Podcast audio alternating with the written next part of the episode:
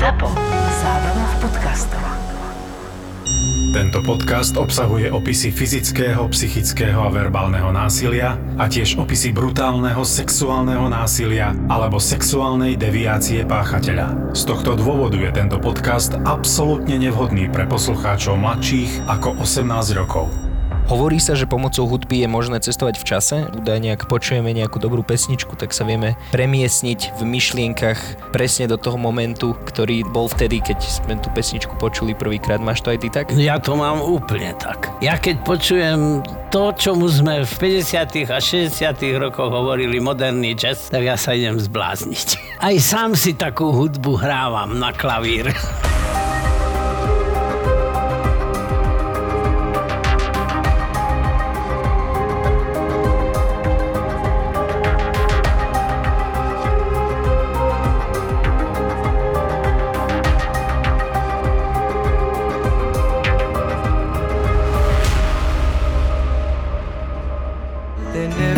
Januárový týždeň v roku 1974 ovládla rebríček hrúcej stovky skladba s názvom Time and the Battle od Jima Crowsa.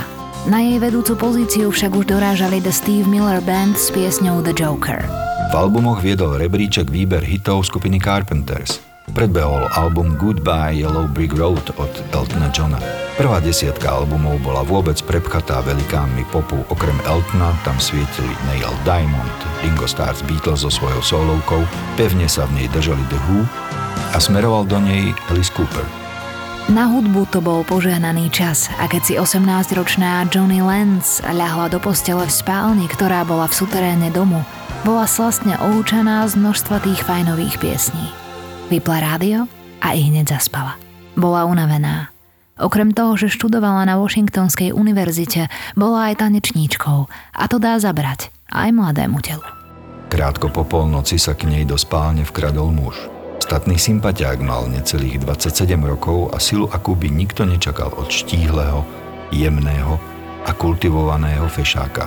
Vytrhol kovovú tyč z postele, na ktorej Jody spala a skôr ako sa stihla prebrať a pochopiť, čo sa deje, ju surovo bil.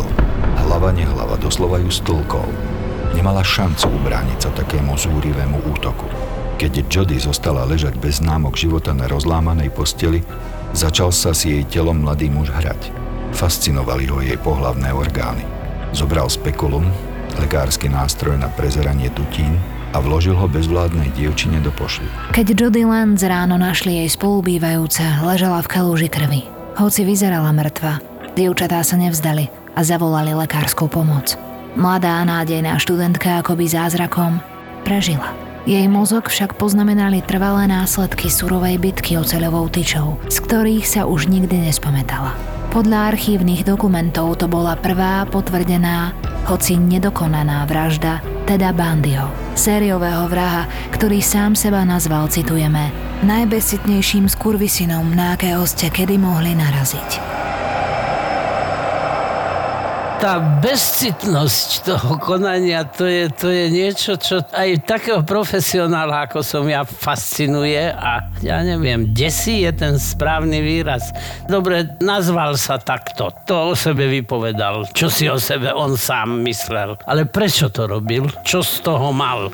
Cui bono, cui prodest. Komu to prospeje, pre koho je to užitočné? Ted Bundy to je naozaj doslova legendárny, svetovo známy sériový vrah. Áno. Aj s tým jeho Volkswagenom, s tým jeho chrobákom, tak doslova imponuje nám, fanúšikom skutočných zločinov. Prečo myslíš, že to tak je? Prečo myslíš, že je taký zaujímavý? Pozorňoval na seba svojim konaním. Keby nebol býval odhalený, tak by to asi pravdepodobne pre neho ani nebolo veľmi zaujímavé. Chcel byť odhalený, určite. Aj to, do čoho sa štilizoval. Chcel, aby sa o ňom hovorilo, aby sa o ňom vedelo. Áno, myslíš aj napriek tomu, že tak bojoval proti tomu, aby bol odhalený? Lebo on... Nie, on nebojoval proti tomu, aby bol odhalený. On bojoval proti tomu, aby bol potrestaný. 1. februárovom týždni roku 1974 už Jim Crows ovládol aj rebríček albumov. Dokonca sa stalo nezvyčajné, jeho dva albumy You Don't Mess Around with Jim bol na prvom mieste rebríčka a album I Got a Name bol na druhom. Elton John klesol na štvrtú priečku. Rebríček singlov ovládla Barbara Streisand, jej The Way We Were, Takí sme boli, titulná pieseň rovnomenného filmu, v ktorom si zahrala s Robertom Redfordom, lámala rekordy. Zhodila z prvej pozície aj takú hviezdu ako Ringo Starr s jeho hitom You're 16. K populárnej hudbe mala Linda veľmi blízko. Popri štúdiu na Washingtonskej univerzite pracovala v rádiu. Každé ráno hlásila snehové správy pre lyžiarov v západnej časti štátu Washington. Linda bola krásna, vysoká a štíhla. Mala dlhé hnedé vlasy a prekrásny úsmev. Ale tie vlasy to bol magnet, ktorý bránil očiam mužov odlepiť od nich pohľad. Aj Bandy sa do nich zahľadel. Skoro ráno 1. februára vtrhol do Lindinej izby – Napadol ju a udrel do hlavy. Linda stratila vedomie. Bandy ju, hoci bezvládnu, obliekol. Natiahol jej džínsy a košelu. Potom zabalil do posteľnej plachty, prehodil si ju cez plece a odniesol preč. Keď Linda neprišla na dohodnutý obed s rodičmi, zavolali jej spolubývajúcej, aby sa išla pozrieť do izby ich céry. Tá zostala prekvapená, keď videla ustlanú posteľ, pretože o Linde bolo známe, že ju po sebe neustielala. Chýbala však obliečka z paplóna a na vankúši bola malá krvavá škvrna. Krv bola aj na nočnej košeli, ktorá bola vzorne zavesená v skrini. To u Lindy tiež nebolo bežné. Rodičia okamžite zavolali políciu. Tá však po obhliadke nepristúpila na verziu, že ide o únos a Lindu zaradili len do zoznamu nezvestných osôb. V priebehu najbližších mesiacov zmizlo za záhadných okolností ďalších sedem žien. Boli z Utahu, Oregonu a Washingtonu. Všetky zmiznutia na území týchto troch štátov mali jednu spoločnú črtu. Dievčatá, ktoré zmizli, boli beložky. Štíhle a všetky mali dlhé, rovné, hnedé vlasy, ktoré nosili rozpustené. Po každej z nich sa zľahla zem v neskorých nočných alebo skorých ranných hodinách. Medzi mladými dievčatami sa začala šíriť panika a strach. Spozornili aj vyšetrovatelia. Nevedeli veľa, ale jednu indíciu predsa len mali – Zaznamenali výpovede viacerých žien, ktoré v noci oslovil mladý muž, tak okolo 30 s rukou v sadre. Všetky ženy si spomenuli na auto, ktoré ten muž šoféroval. Svetlý, možno žltohnedý Volkswagen chrobák. Viac však polícia nedokázala zistiť. Nevedeli určiť, čo sa mohlo nezvestným dievčatám stať a nikde ich hľadať. Rodiny boli zúfalé, Policajti z troch štátov, v ktorých dievčatá zmizli, si nevymenili svoje informácie a tak nikto nepracoval s verziou, že by za všetkými zmiznutiami mohol stáť jeden páchateľ. Už tu začínajú obrovské chyby, ktorých sa dopustili vyšetrovateľia. Bohužiaľ, v Spojených štátoch ktoré sú jedným štátom, ale každý zo štátov má svoju legislatívu, má svoju políciu, má svoje úrady, svoju administratívu. Panuje medzi nimi konkurencia, panujú medzi nimi také e, častokrát závistlivé vzťahy a kontakty, čo napríklad v Európskej únii už v poslednom čase tá spolupráca sa stáva oveľa pružnejšou a oveľa citlivejšou a tým pádom aj efektívnejšou. V tomto čase ešte nebol internet a dokonca ani fax, takže informácie sa vymienili manuálne poštou a myslím si, že to spravilo veľký Určite, problém. áno. Všetky obete boli typologicky veľmi podobné. A prečo práve tento typ? Je na to nejaké vysvetlenie? Pretože oni všetky pripomínali jeho prvú priateľku, ktorá sa s ním to, rozišla to tak ponižujúco. Typ, ktorý už on vyhľadával od počiatku, ale skutočne to vysvetlenie, že ona ho opustila, bol zranený, bol traumatizovaný a toto psychické trauma ho pravdepodobne po celý zbytok života neopustilo. Zaujímavé je aj, že boli veľmi typologicky podobné ako jeho matka, s ktorou tiež on mal určité nevysporiadanosti. On jej zazlieval, že sa o neho poriadne nestarala, teda starala, ale mala iné deti. On bol veľmi žiarlivý na tieto iné deti, mala iných partnerov. Oidipovský komplex je niečo, čo dnes prakticky všetci psychiatri uznávajú. Prvá láska každého muža je jeho matka. Keď vzťah medzi matkou a synom je taký komplikovaný, ako to bolo v prípade nášho protagonistu, nášho protagonistu tak to môže jeho psychiku a hlavne jeho psychosexualitu veľmi významne ovplyvniť a v tomto prípade sa to tak aj zrejme stalo. A jeho mravné a sociálne cítenie sa mohlo vyvíjať práve takým veľmi mimoriadne negatívnym spôsobom. Tam tých premenných je vždycky veľa. Zoberieme si jeho genetickú výbavu, zoberieme si teraz tieto psychoanalyticky vysvetliteľné vzťahové záležitosti a keď to všetko sa dokopy v jednej osobnosti nejakým zvráteným spôsobom zmixuje, tak potom z toho môže vzniknúť takýto, nechcem použiť to slovo netvor, ale je to z ľudského hľadiska veľmi negatívna osobnosť. Myslím, že môžeme použiť ten termín skurvisin, dokonca bezcitný. Bezcitný, áno. Son of a bitch. Ak zoberieme do úvahy, že vraždil typovo rovnaké ženy, ktoré mu pripomínali teda dve dosť významné postavy, ženské postavy v jeho živote, ktoré v jeho očiach boli negatívnymi postavami. Pristupuje tu ten akt pomsty. Presne tak. Sú to teda nejaké vraždy z nenávisti? Nenávisť voči tomuto typu žien? Centrum nenávisti je v podkôri ľudského mozgu veľmi blízko centru lásky.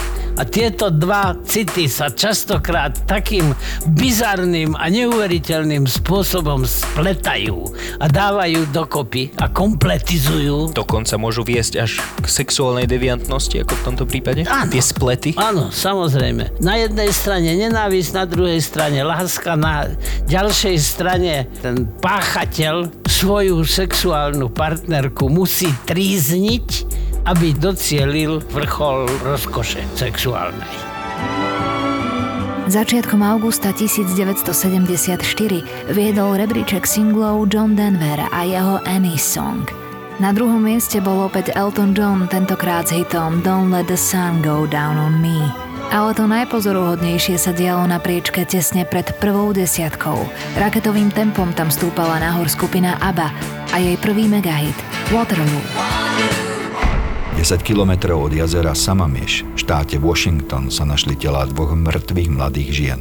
Boli to Dennis Neslund a Janice Ott, študentky, ktoré boli už nejaký čas nezvestné. Zranenia v okolí pohlavných orgánov a konečníkov oboch dievčat dosvedčili, že boli sexuálne zneužívané a týrané. Smrť im spôsobili opakované údery do hlavy. Nenašlo sa veľa použiteľných stôp a dôkazov, ale po prvý raz začali vyšetrovatelia pracovať s úvahou, že by tieto vraždy mohli nejako súvisieť so záhadnými zmiznutiami v Utahu, Oregone a Washingtone. Prvý raz si položili otázku, či za tým všetkým nestojí ten istý jeden páchateľ. Tento človek chcel, aby boli tie vraždy spojené do jedného a aby sa vedelo o tom, že toto spôsobuje jeden geniálny páchateľ. On sám seba chcel považovať za génia. Ako to, že tie dievčatá s ním išli do auta, alebo sa s ním vôbec dali do reči? Bol očarujúci, okúzľujúci, charizmatický. Tento chlapec mal také kúzlo osobnosti, že mu bolo ťažké odolať. November je v štáte Washington nepríjemný. Počasie je pľuhavé a občas zavanie od Tichého oceánu vlhký vzduch ohriaty golfským prúdom a spôsobí neutíchajúce daždy. V novembri 1974 ho ako tak spríjemňovali svojimi nadupanými skladbami Batchman Turner Overdrive. Ich skladba You Ain't Seen na ten jed viedla rebríček horúcej stovky. John Lennon bol ešte v skvelej forme a obsadil z Yoko Ono tretiu priečku s skladbou Whatever Gets You Through the Night. Medzi albumami bol jeho samostatný s názvom Walls and Bridges na druhom mieste. Pred prvým nákupným centrom v Salt Lake City oslovil akýsi muž 18-ročnú Carol Daronč. Písal sa 8. november 1974. Dievča najprv súhlasilo s tým, že sa s ním zväzie, ale potom si to rozmyslelo. Muž začal byť agresívny a keď to nešlo po dobrom, rozhodol sa dievča uniesť násilím. Mladej Carol sa však podarilo ujsť. Na polícii vypovedala, že muž šoféroval žltohnedý Volkswagen chrobák. Krátko po neúspešnom únose však zmizla 17-ročná Debbie Kent priamo z predškoly vo Viewmonte. Svedok, ktorý zaregistroval jej únos, povedal, že z miesta činu videl odchádzať žltohnedý Volkswagen chrobák. Po únose 17-ročnej Debbie Kent nastala štvormesačná pauza. Keď sa už verejnosť, rodičia, aj vystrašené dievčatá ako tak upokojili, zrazu zmizli v štáte Colorado ďalšie štyri mladé ženy. Po mesiaci bolo telo jednej z nich objavené niekoľko kilometrov od miesta, kde ju videli naposledy. Pitva určila ako príčinu smrti niekoľko úderov do hlavy tupým predmetom. Krátko na to sa v Taylorských horách v štáte Washington našli ďalšie mŕtve telá dievčat. Jednou z nich bola 21-ročná Linda Ann Healy, ktorá bola až doteraz považovaná za nezvestnú. Jej rodičia márne celý čas presviečali políciu, aby začala vyšetrovať jej únos. 16. augusta 1975 si policajný dôstojník Granger zo Salt Lake City v štáte Utah všimol neznámeho muža vo Volkswagen chrobák. Pre policajta to bola rutina, keď začal signalizovať vodičovi Volkswagenu, aby zastavil. Namiesto toho sa však vodič chrobáka dal na útek. Začala sa typická filmová policajná náháňačka. Po niekoľkých minútach bol Volkswagen prinútený zastaviť na okraji cesty. Keď policajt identifikoval vodiča, zistil, že ide o Teodora Roberta Bandio. Policajt sa rozhodol, že vozidlo, s ktorým sa Ted Bundy snažil uniknúť, prehľadá. V kufri sa našli putá, líčidlá, laná, páčidlo, lyžiarská maska a spolu so sekáčikom na ľad aj nylonová pančucha, aké vtedy používali lupiči pri prepadnutiach bank. Bandy ho okamžite zatkli. Bol podozrivý z toho, že je vlámač a zlodej. Nikomu nenapadla súvislosť s únosmi a vraždami dievčat. Avšak na policajnej stanici, pri spisovaní zápisnice a fotografovaní do spisu si jeden z policajtov všimol, že vzhľad zatknutého podozrivého lupiča náramne dobre zodpovedá popisu možného únoscu a vraha mladých žien. Okrem toho však nemali vyšetrovatelia zatiaľ v rukách žiadne ďalšie dôkazy. Rozhodli sa preto, že zavolajú svetkov, ale najmä 18-ročnú Carol Daronge, ktorá jediná dokázala únoscovi ujsť a ako prvá ho policii opísala. Teodora Bandio postavili do radu spolu s ďalšími mužmi a svetkov, ktorí na mieste únosov videli podozrivého muža v svetlom Volkswagene chrobák požiadali, aby spomedzi všetkých označili toho, ktorého si všimli ako možného páchateľa. Svetkovia jednoznačne označili teda Bandio. On však rovnako jednoznačne poprel akúkoľvek vinu. Vyšetrovatelia preto začali rozsiahle pátranie, aby sa dozvedeli viac o minulosti a pozadí podozrivého únoscu a možného vraha. Najprv predvolali ďalších svetkov, ktorí hovorili o neznámom mužovi z okolia pri jazere Sememíš. Tí opäť jednoznačne identifikovali teda Bandyho ako muža, ktorého videli prechádzať sa so sadrou na ruke v okolí incidentov. Polícia urobila v zápetí prehliadku Bandyho bytu. Našli v ňom sadru, aká sa používa na výrobu dlahy. Záznamy platieb ukázali, že Ted Bundy platil svojou kreditkou za benzín v mestách, kde došlo k únosom. Zhodovali sa s časom, kedy sa to stalo. Ukázalo sa, že veľmi dobre poznal pohorie Taylor, kde sa našli mŕtve telá.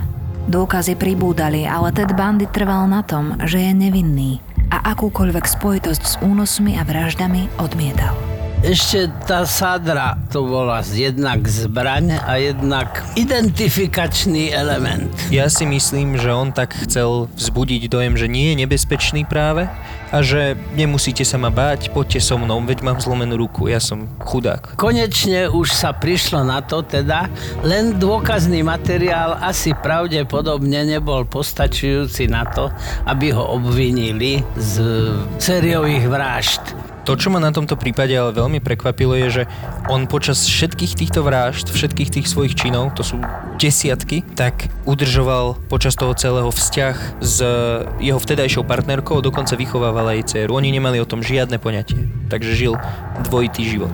Ako je toto vôbec možné, že dokázal kryť fakt doslova desiatky vražd? A brutálnych vražd. Keby to bola nejaká žiarlivá žena, tak by možno trošku pátrala potom a na niečo by mohla prísť. Ale niektorí ľudia sú viac žiarliví, niektorí menej, niektorí skoro vôbec nie.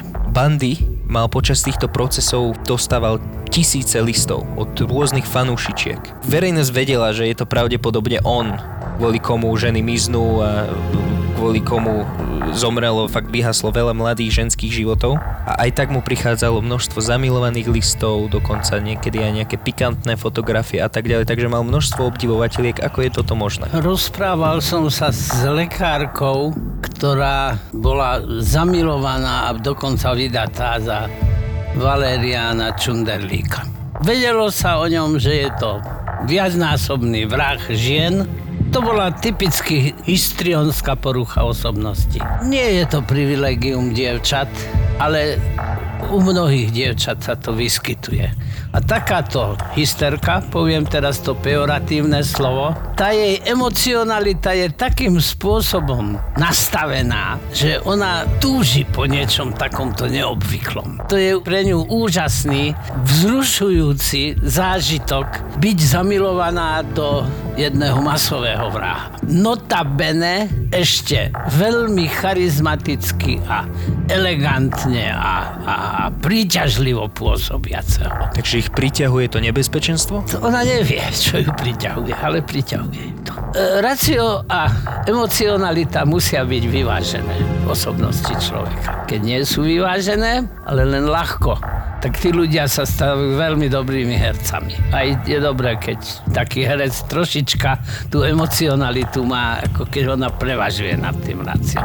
Ale keď veľmi prevažuje, tak to sú potom hysterickí jedinci, ktorí sa správajú úplne nepochopiteľným spôsobom. A čo Bandy, aj on mal asi čosi hysterické v sebe? No ale samozrejme, že mal. To vôbec všetko jeho konanie nesie veľmi významné a potvrdzujúce znaky a prejavy hystérie. Napríklad on sa postaral o to, aby boli tieto prípady spojené. Vedel sa brániť veľmi kvalifikovane. A to, že ho nechali v tej knižnici nestráženého, tak to je masového vraha na 15 rokov už odsúdeného, to si neviem ani predstaviť. Aj keď listoval v tej knihe, tak mal mať putá na ruka.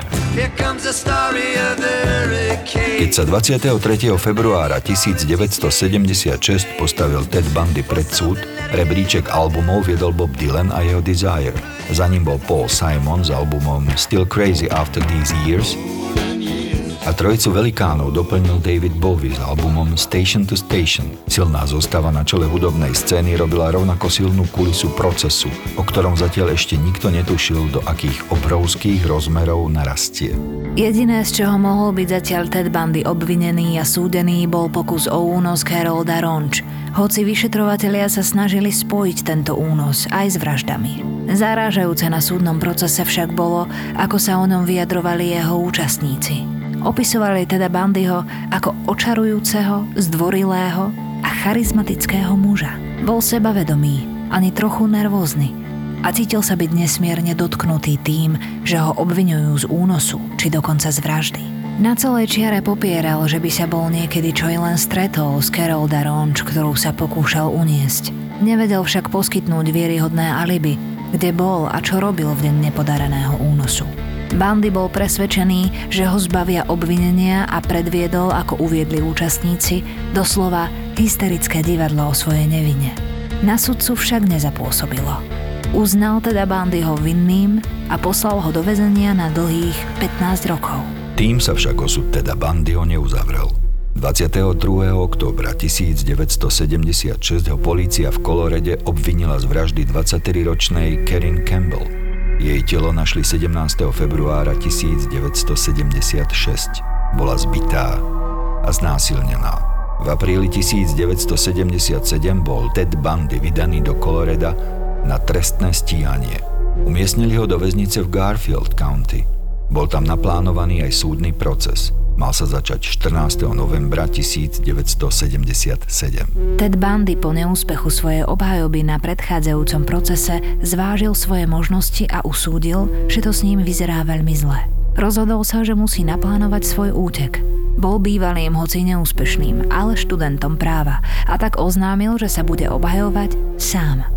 Tomu umožnilo, aby získal privilegovaný prístup do knižnice – Oznámil, že sa potrebuje pripraviť a študovať spisy a právnickú literatúru. Súd musel jeho požiadavke vyhovieť. Keď sa potom do knižnice dostal, využil chvíľu, počas ktorej mal dostať spisy a vyskočil z okna na druhom poschodí. Bolo to 7. júna 1977. Keď ho o 8 dní chytili, pokúšal sa ujsť zo štátu Colorado na ukradnutom aute. Púšťal si v ňom muziku. Začínalo sa leto a rebríček hitov horúcej stovky viedli Casey and the Sunshine Band s piesňou I'm Your Boogeyman. Ono je to taká netradičná situácia, že vrah sa obhajuje sám. Je to netradičná situácia, ale nie vylúčená a je treba k nej pristupovať veľmi zodpovedne a tam sa pristupovalo k tomuto veľmi nezodpovedne. Ako on bol na tom intelektovo? Asi nie no, nejaký musel, byť na, musel byť nadpriemerný, vysoko nadpriemerný. To asi aj zvýšilo jeho nebezpečnosť. Samozrejme. Táto spojitosť atrocitnej osobnosti s vysokým intelektom to je niečo veľmi rizikové a nebezpečné. A histrionstvom, ktorému dodáva a ešte charizmu. K tomu, ešte k tomu notabene prevaha emocionality, ale to je taká emocionalita, ktorá postráda typický prejav emócií empatiu. Pre neho osudy cudzích ľudí a vôbec to, čo prežívajú a zažívajú a ako vnímajú svet a ako žijú cudzí iní ľudia okrem neho, to je absolútne lahostajné. Pre neho je len môj osobný prospech, cui bono, cui prodest. Komu to prospeje, komu je to užitočné mne. Tak môžem to robiť, lebo čo je mne užitočné, to je aj dobré. 30. decembra 1977 vyvrcholilo opojenie sveta filmom Horúčka sobotňajšej noci a rebríčku 100 najhranejších hitov kráľovali Bee Gees s titulnou skladbou filmu How Deep Is Your Love. Tento deň Ted Bundy utiekol z väzenia druhý raz. Potom, čo ho chytili pri pokuse ujsť z Coloreda, začal vo väzení v Garfielde so systematickou dietou. Schudol 15 kg. Tomu umožnilo, aby sa prepchal cez malý otvor v strope, ktorý vznikol, keď z neho odmontoval svietidlo. Ponad stropy sa potom preplazil nad šatňu dozorcov. Zotrval zatvorený v strope nad šatňou niekoľko hodín. Keď v nej napokon nikto nebol, vyliezol zo stropu, prezliekol sa a jednoducho vykráčal von z väznice hlavnou bránou. Trvalo takmer 15 hodín, kým si dozorcovia všimli, že bandy už je z väzenia preč. Dostal sa do Chicaga a tam nastúpil do lietadla, ktorým odletel na Floridu. Stratil sa. Vyšetrovatelia a pátrači absolútne netušili, kam zmizol. Medzi tým si Ted Bundy nechal narásť bradu. Zmenil si identitu. A s falošným menom Chris Hagen si v januári 1978 prenajal byt nedaleko Floridskej štátnej univerzity. Živil sa drobnými krádežami. Ovládal sa výborne a ešte lepšie sa skrýval – Jediné, čo nedokázal v sebe potlačiť, boli jeho vražedné myšlienky a túžba opäť zabíjať. 14. januára 1978 v noci sa potichu vlámal do univerzitného internátu Chai Omega. Zautočil na štyri spiace študentky. Vkradol sa im do izby a v spánku ich udrel po hlave. Všetky upadli do bezvedomia. Dve z nich však udrel tak silno, že ich zabil. Ostatné dve útok prežili ale zostali im celoživotné následky. Podľa správy patológa jedno z dievčat najprv zbil prinesenou palicou, potom v bezvedomí znásilnil a po súloží ju uškrtil. Na tele obete objavili stopy po uhryznutí na zadku a bradavkách. Besnenie ukončil tak, že jej do vagíny násilím vsunul plechovku od laku na vlasy. Aj ostatné obete boli najprv ubité a potom uškrtené. Sexuálne sa však na nich už neukájal. On bol presvedčený o tom, že je nepolapiteľný a je absolútne nedotknutelný. Všetko sa mu podarí, zo všetkého vyviazne, zo všetkého sa vyvlečie. S ktorou inštitúciou prišiel do styku, každej sa urobili obrovské chyby a celá administratíva bola pomílená. Je to vôbec možné, aby všetci takto pochybili? Myslí, že ich nevie, nemohol nejako zmanipulovať? Nemal v tom aj on nejako prsty? To si neviem. Dozorcovia. To si neviem predstaviť. Toto je možné zmanipulovať len finančne. A toľko finančných prostriedkov určite nemal. Čiže tu aj bandy o charizma. Na toto bola prikrátka. Na toto bola prikrátka, tak by som povedal. Je zaujímavé, že nevedel potlačiť tú chuť zabíjať. Ona ho premohla. Už si sa s niečím takým stretol? Všetko sa mu prepieklo doteraz. Čiže toho povzbudilo. Áno. 9. februára 1978 ešte stále kráľovali hitparádam piesne z filmu Horúčka sobotnejšej noci. Is Your Love vystriedali Bee Gees na čele rebríčka svojou ďalšou skladbou Stayin' Alive. Ten deň zmizla len 12-ročná Kimberly Leach. Polícia začala rýchlo po dievčatku pátrať. Nepodarilo sa ju však nájsť. 6 dní potom, čo zmizla Kimberly, zastavila policajná hliadka podozrivého muža na oranžovom Volkswagene Chrobák. Keď auto začali prezerať, prišli na to, že má kradnuté poznávacie značky. Chystali sa na to opýtať muža, ktorý auto šoféroval, ten im však z nenazdajky s autom ušiel. Začala sa ďalšia policajná a takmer filmová naháňačka. Po chvíli sa podarilo auto zastaviť. Policajt, ktorý ho zastavil, pristúpil k vodičovi, vyzval ho, aby vystúpil a ľahol si na zem. Keď k nemu prikľakol, aby mu nasadil putá, chlap na zemi sa zvrtol a policajta napadol. Strhla sa bitka. Chlapovi sa podarilo vymaniť a pustil sa na útek. Vtedy na neho policajt vystrelil. Muž sa zvalil na zem a zostal nehybný. Policajt k nemu pristúpil. Tento raz už bol opatrný, ale potreboval sa presvedčiť, či je muž, na ktorého vystrelil zranený, alebo mŕtvy. Keď sa nad neho naklonil, chlap vyskočil a na policajta zaútočil. Strhla sa ďalšia bitka. Policajtovi sa podarilo útočníka premôcť a tento raz mu už putá nasadil. Muža identifikovali ako hľadaného Teodora Roberta Bandyho. Floridskí vyšetrovatelia okamžite nariadili porovnanie otlačkov jeho zubov so stopami po uhryznutí na zadku a prsiach jednej z obetí vražd v Čaj Omega. Otlačky sa zhodovali úplne presne. Tentokrát to stačilo na to, aby bol Ted Bundy obvinený a postavený pred súd. 23. júla 1980 bol po zdlhavom procese Theodor Robert Bundy odsúdený za preukázané vraždy na trojnásobný trest smrti. Takmer 10 rokov sa sústavne odvolával voči rozsudku s tým, že je nevinný. Popoludní, posledný deň pred popravou, poskytol rozhovor psychológovi Jamesovi Dobsonovi. V ten deň sa definitívne priznal až k 40 vraždám ale je možné, že ich bolo ešte viac. Pre médiá urobil vyhlásenie o, ako to sám nazval, pornografických koreňoch zločinov, ktoré spáchal. Povedal, citujeme, prebiehalo to postupne, vo fázach. Moja skúsenosť s pornografiou, ktorá sexualitu privádza na úroveň násilia, je jednou z tých vecí, prečo sa na tom stanete závislým asi pravdepodobne už vedel, že trestu smrti neunikne a preto musel ešte tento hysterický výstup urobiť, lebo toto je hysterický výstup. Aby ešte zaujal obecenstvo. Závislosť na násilí z pornografie nie. Tam oveľa vážnejšiu rolu zohrali tie prvé dve ženy, o ktorých sme tu už hovorili to bola jeho matka, typovo podobná jeho priateľka. Obidve tieto ženy ho ponížili, urazili, ublížili mu. Takže jeden z motivov, prečo takýmto ženám ubližoval, bola pomsta.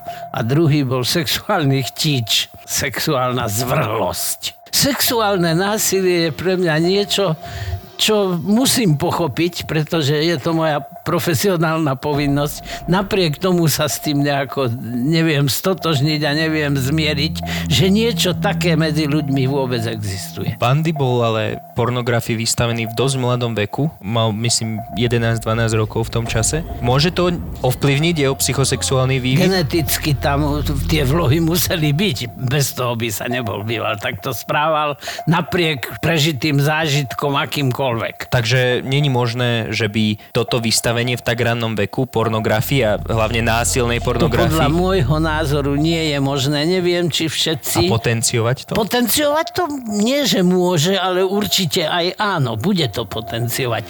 Ale naopak môže to spôsobiť, že tí potenciálni sexuálni násilníci ostanú bez toho, aby realizovali svoje predstavy a svoje túžby, pretože toto samo o sebe ich dokáže za pomoci nejakých automanipulačných aktivít uspokojiť. O tomto toho zase až tak veľa nevieme. V každom prípade sexuologické liečenie násilníka aj takýmto spôsobom prebieha. Že ho vystavíme týmto podnetom a povieme mu, že takýmto spôsobom môžeš to napätie, ktoré v tebe vzniká, kročiť a tlmiť. Lenže musí samozrejme ten človek byť stále pod kontrolou psychiatra, sexuológa. Ak by Bandy prišiel za tebou do ambulancie, myslíš, že by si mu dokázal pomôcť? Samozrejme pred všetkými týmito činmi. Či by som to dokázal, to nemôžem vedieť. Povedať, nemám kryštálovú gulu. Ale isto by som sa o to pokúsil takýmto spôsobom. 24. januára 1989 v rebríčku hitov kráľoval Phil Collins so skladbou Two Hearts. V Európe sa začínal rok, ktorý navždy zmenil dejiny. Kým sa skončil, padol berlínsky múr a rozpadla sa železná opona. Toho sa už Ted Bundy, ten, ktorý sám seba nazval najbezcitnejším skurvisinom, nedožil. O 7 hodine 6 minúte ráno bol vo väznici v Bradford County popravený na elektrickom kresle. Dávno predtým sa udalosti, ktoré navždy zmenili dejiny sveta, nedožilo ani 40 jeho obetí, ktoré zavraždil. Niektoré z nich zaškrtil, niektoré znásilnil pri vraždení aj po smrti. Mnohým odrezal hlavu. Zanechal za sebou zoznam krásnych, mladých dievčat, ktoré beštiálne pripravilo život. V štáte Washington Loney Trumbull jún 1966. Kathy Divine, november 1973. Linda Ann Healy, február 1974.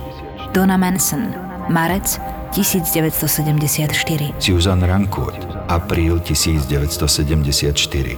Brenda Baker, máj 1974. Brenda Ball, jún 1974. Georgine Hawkins, jún 1974. Janice Ott, júl 1974. Dennis Nesland, júl 1974. V štáte Oregon. Kathy Parks, jún 1974. V štáte Utah. Nancy Wilcox, október 1974. Melissa Smith, október 1974. Laura Amy, október 1974. Debbie Kent, november 1974. Susan Curtis, jún 1975. Nancy Baird, júl 1975. Debbie Smith, február 1976. V štáte Colorado. Karen Campbell, január 1975. Julie Cunningham, marec 1975. Dennis Oliverson, apríl 1975. Melanie Cooley, apríl 1975. Shelley Robertson, júl 1975. V štáte Idaho. Jane Doe, september 1974. Lynette Culver, máj 1975. V štáte Florida. Liza Levy, január 1978. Margaret Bowman, január 1978. Kimberly Ann Leach, február 1978.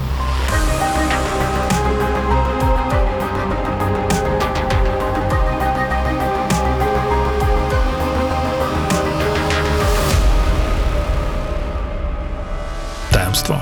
Presne pred pol rokom sme nenápadne vydali prvú epizódu podcastu Poďme spolu lietať. To môže byť krásny let a v tej sekunde proste sa niečo pokazí a ty sa snažíš urobiť najlepšie ako vieš, lebo musíš, už, už proste iná možnosť není, hej, už go around proste nedá sa urobiť. tak ich nabrifujeme, ako majú otvoriť tie dvere a vtedy im vysvetlíme, že majú nás prvých vyhodiť z toho lietadla. Nikde ju nenájdete. 4. marca tohto roku sme ju zmazali, stiahli a podcast zrušili. Vedúcu kabiny ma o tom informovali, tak... Uh, Ono to oficiálne vraj nie je zakázané, hej, ako... jasno, že nie. Netuším, akože nechám to na vaše predstavivosti, že čo sa tam asi dialo. ale Ale jak sa dostalo do kokpitu šampanské, to ešte druhá. To práve. Ale po šiestich mesiacoch sme späť. Máme s chalanmi nahratú prvú kompletnú sériu a postupne vám budeme dávkovať brutálne storky z lietadla od pilotov, pilotiek, mechanikov, stevardov, letušiek. Väčšinou sa nás letušiek pýtajú, že kde sa teraz nachádzame a my to tiež nevieme, pokiaľ sa nespýtame pilotov. Hlavne to nedať vedieť cestujúcim najavo ani nikomu, že to je prvý let. Dnes prvýkrát, držte palce, hej. Keď leteli ten druhý let, tak vlastne, keď vypli tú hydrauliku, tá mašina im potlačila dole, aj 40-50 stupňov čumakom dole a ledva to vybrali nejakých 3000 feetov nad zemou, mali 4,5G. Teraz búrka jak svinia pred tebou teraz, ale unable a už to ide proste, no. A potom tam dojde vystresovaná stevartka, ktorá vidí pred tebou kužel, ty na to tiež tak pozeráš, no. Radar červený, mm, co s tým budem delať? S tým budem delať, no, drž sa. Máme pre teba ďalší ZAPO originál. Tento raz zo zákulisia leteckej dopravy. Dožadovali sa nástupu do lietadla a jednu kolegyňu tam vtedy aj napadli fyzicky, že ju udreli. No a potom už tam bola taká nálada, fakt, ten bol nervózny, ten vrčal, ten napravo, čo bol odpadnutý, sa prebral, tak už potom dokonca letu len pozeral von oknom, ten už nerobil skoro nič. So ženou letíme, to znamená, že nič sa nám nestane. Á, to je skvelé. Nový podcast Poďme spolu lietať. Poďme spolu lietať. Zapo. Zábrná v podcastovách.